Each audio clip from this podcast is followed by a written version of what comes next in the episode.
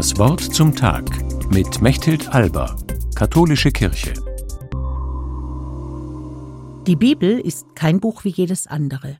Für Christen und Juden ist es ein heiliges Buch, das von der Geschichte Gottes mit den Menschen erzählt.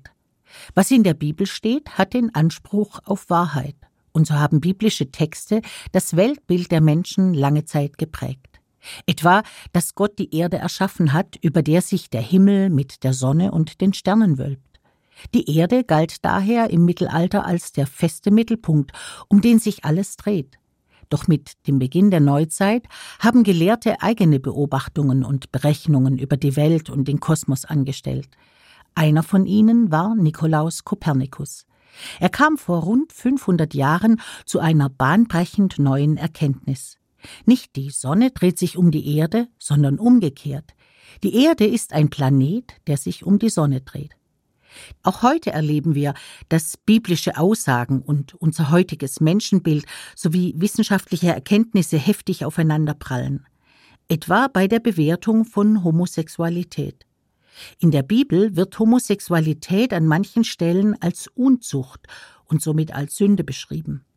Über Jahrhunderte wurde daher Homosexualität in der Kirche und folglich auch in der Gesellschaft unterdrückt und sogar verfolgt. Heute erkennen immer mehr Christen, darunter auch Bischöfe, dass dadurch Homosexuellen großes Unrecht angetan wurde.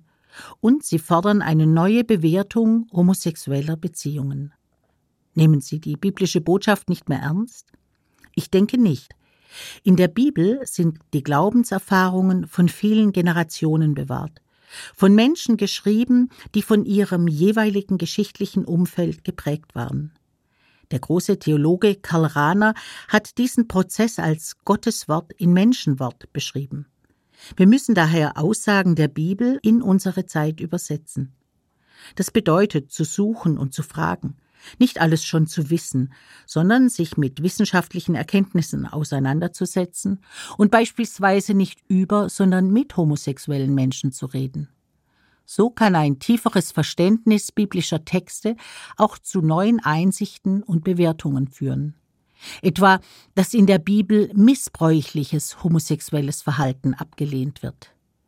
Für mich geht es nicht um die sexuelle Orientierung, sondern um die Werte, die in einer Beziehung gelebt werden.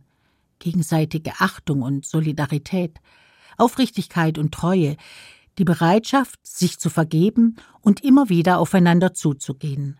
Das ist der Kern der biblischen Botschaft.